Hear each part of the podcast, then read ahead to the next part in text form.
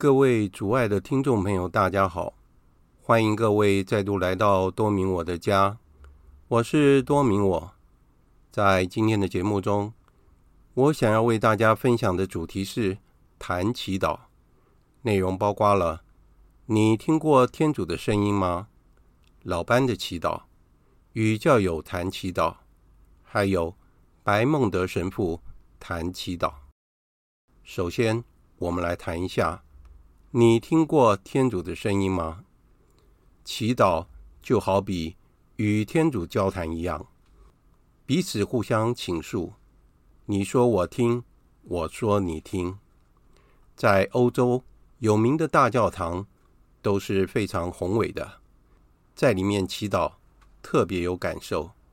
有一次，有一位年轻人受到情伤，内心痛苦不已，就走到米兰大教堂祈祷，因为当时教堂正在维修，里面空无一人，他就坐在教堂里，面对主耶稣的苦像，跪下来，默默的祈祷，并向主耶稣诉苦。他祈祷了很久，向主耶稣诉说了许多的委屈，并且暗自啜泣。他在内心呐喊着：“主啊！”你知道我有多么痛苦吗？请你回答我吧，请你安慰我吧。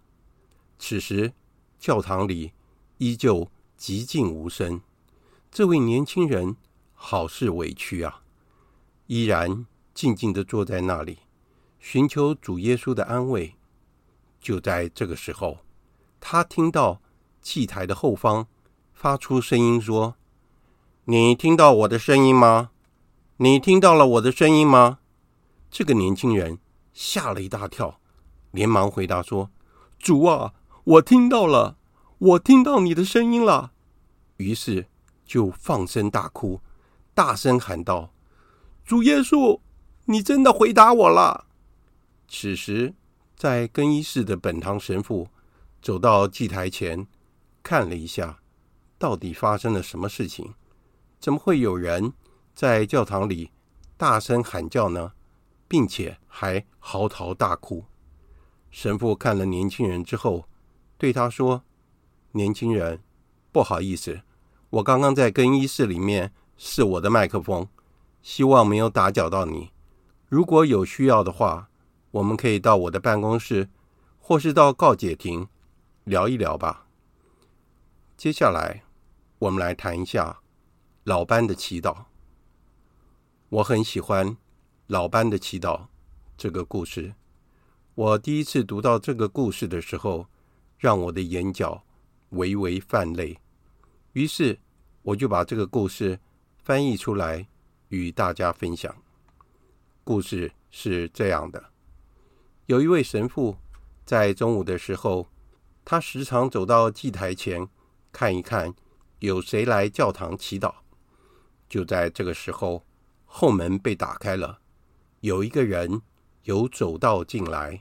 神父皱起眉头，看着这个男人，因为他有一段时间没有刮胡子了，他的衬衫被扯破了，且破旧不堪，外套也破了，且磨损了。这个男人跪了下来，低下头，然后站起来，就走开了。在紧接着几个中午，神父都看到这个人。每次到了教堂，他跪下来一会儿，一个饭盒就放在他的腿上。神父更加怀疑起来，主要的是担心教堂里的圣器被抢劫了。于是他停下来问那个男人说：“你在这里干什么？”老人说：“他是工厂里的工人。”午餐时间只有半个小时，午餐的时间就是他祈祷的时间。为了寻求力量和能力，因为工厂有些远，我只能在这里停留一会儿。当我跪在这里与天主交谈的时候，我是这样说的：“主，我只是来告诉你，自从我们成为朋友，我是多么开心。”你带走了我的罪过，我不太知道要如何祈祷，但是我每天总是一直想着你，所以耶稣，我是班，现在来跟你打声招呼。神父觉得自己很愚蠢，于是告诉班，他这样做得很好，欢迎他随时都可以到教堂来祈祷。班急着走到门口说：“是该回去的时候了，谢谢。”然后神父跪在祭台前，他以前从未这样做过。当他在那里遇到耶稣的时候，他冰冷的心被融化了。被爱所暖化了。当眼泪顺着他的脸颊流下来的时候，他重复着老班所说的祈祷：“主啊，我只是来告诉你，自从我们成为朋友后，我是多么开心。你带走了我的罪过，我不太知道如何祈祷，但是我每天总是一直想着你。所以，耶稣。”这就是我，现在来跟你打声招呼。一天中午，神父注意到老班没有来。随着更多的日子过去了，仍然没有班的踪影，他开始担心了。神父到了工厂里，问起老班，知道他生了病。医院里的人员都很担心，但是他给了他们一个激励，班和他们。在一起的那一周，给了病房带来了一些变化。他的笑容和喜悦会传染给人，改变的人是他所给予的回报。护理长不明白为什么都没有任何鲜花、电话或卡片送来，他也没有任何一个访客，班还是这样的高兴。神父停留在床边，他表达了。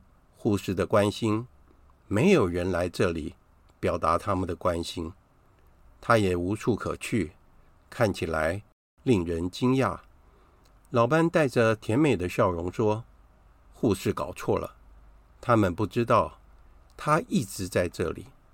你看，我的一个亲密的朋友，每天中午他都来到这里，他坐下来，并且牵着我的手，俯身对我说。”班，我只是来告诉你，自从我们成了朋友，我是多么开心。我带走了你的罪过，但是我每天总是一直想着你，而且我喜欢听你的祈祷。所以，班，我是耶稣，现在来跟你打声招呼。如果这个故事让你感到被祝福的话，就将它传出去吧。很多人会走进和离去你的生命，但只有真正的朋友会在你的心里留下脚印。愿天主牵着你的手，天使保护着你。如果你不以为耻的话，就将这个故事传递给你的朋友和亲戚吧。耶稣说：“谁若以我为耻，我在父前也要以这人为耻。”如果你不以为耻的话，就将它传送出去吧。因此，朋友，这是我今天来跟你打声招呼。阿门。接下来，我们来谈一下与教友谈祈祷。有一天早上，望完平日弥撒，有一位教友和我聊了起来。他说，他很想要接近主耶稣。但是不知道为什么，有一种说不上来的东西阻碍了他。他学着做朝拜圣体，他试着坐在圣体柜前，但是不知道要做些什么。但是他还是持续这样做。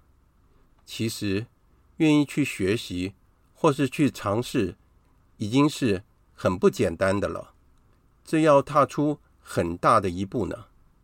我先问他有没有办告解的习惯，因为我在想，阻碍我们与天主之间的关系就是罪。他说他每一个星期都会去办告解。我说这是很好的习惯呢，真是太赞了。我们聊了很多，我把焦点放在祈祷上，因为祈祷会加深我们与天主之间的关系。我们先谈到圣施礼华所教导我们的认识基督的步骤。当我将耶稣传送给你的时候，我曾在书上这样写着：希望你寻找基督，希望你找到基督，希望你能够热爱基督。这是三个不同的阶段，你是否至少能做到第一个阶段呢？基督徒的一生就是在与天主谈一场轰轰烈烈的恋爱。如果我们不认识他，如何去爱他呢？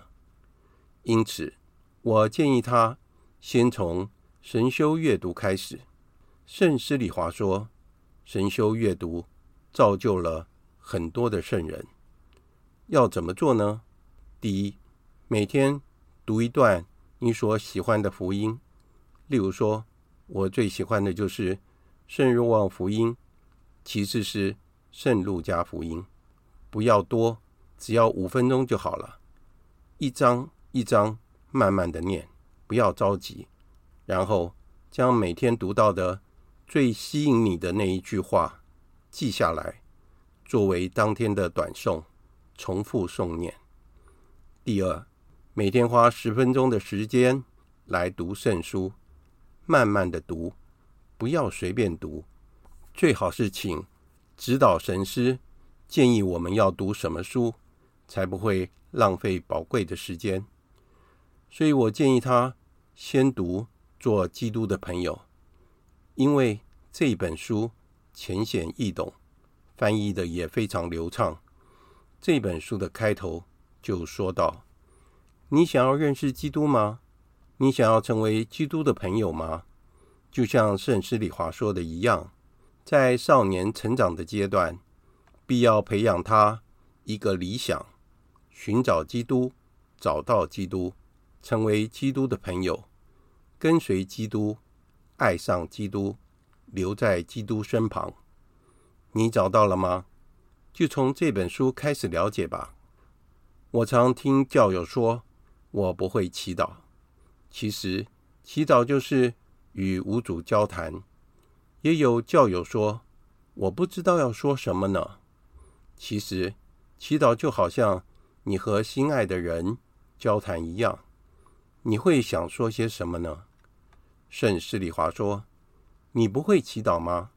将自己放在天主的灵在中。当你开始说‘主啊，我不会祈祷’，那么你已经开始祈祷了。”圣施里华教导我们说：“祈祷是我们最佳的武器。”你若不祈祷，就像军人失去了武器。所以不要担心自己不会祈祷，先将自己处于天主的临在，可以是在圣体柜前，或是在自己的书房，在家中安静的角落，在公园里安静的地方，原野、森林、海边等大自然中，都是很好的选择。享受一下天主的临在吧，但是不要过于忘我，一定要注意安全。当你在祈祷时，如果你的身体突然悬空的话，记得要请你的好友把你拉住。接下来，我们来谈一下白孟德神父谈祈祷。圣若瑟真的了解如何聆听天主，并与他交谈。他有主耶稣成为一个人，就在那里，在家里，在工作坊，这就是祈祷。祈祷是将心灵和思绪举扬到天主面前。在我们一天中的每一个时刻，我们都必须遵循着爱的道路，渴望他人的好处。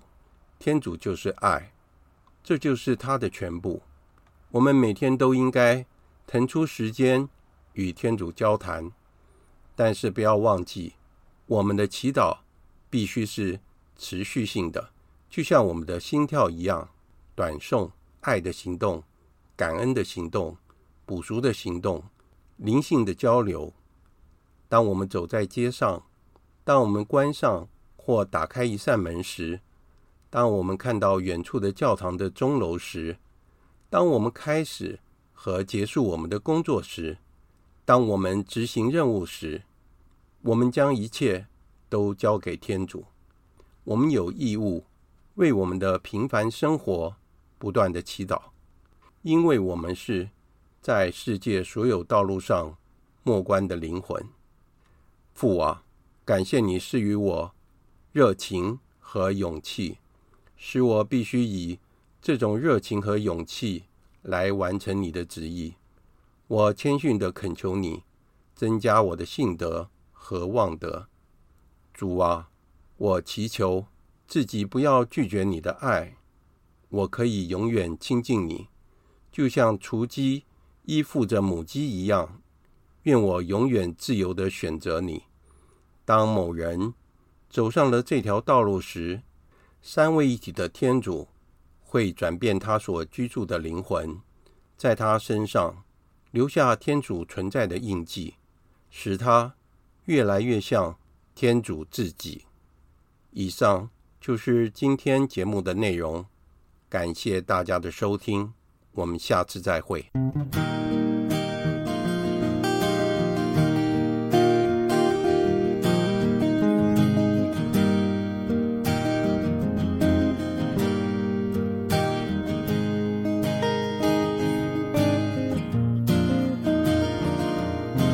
是个小小孩子的时候。荡着秋千，望着大大的天空。有时太阳高挂空中，有时云儿遮蔽朦胧。老师总是说，雨过才会有彩虹。当我后来渐渐长大的时候，看着窗外，明白不懂的还很多。偶尔感到挫折、失落，我知道这些都会度过，因为耶稣用爱来浇灌我，使我心灵开阔。耶稣是我亲爱的朋友，最最亲爱的朋友，坚定我信心，给我力量，一生为我守候。耶稣是我亲爱的朋友，最最亲爱的朋友。一粒爱的种子落在我心田，成长茁壮了。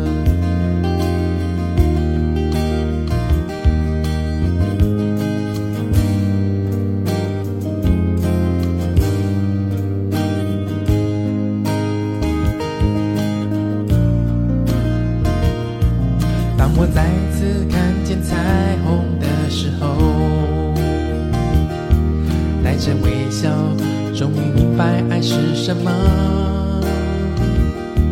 爱是接纳各种颜色，爱是自由如飞翔的白鸽，我用耶稣的爱来浇灌我，喜乐在每一时刻。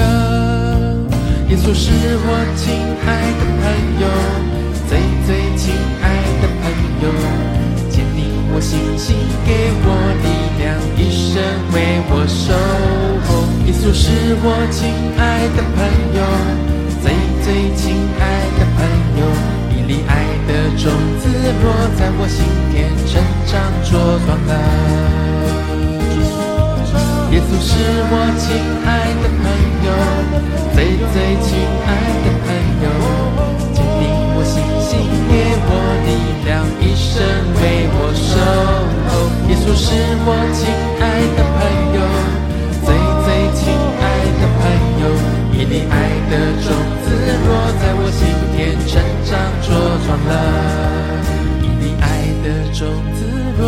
心田，成长茁壮了。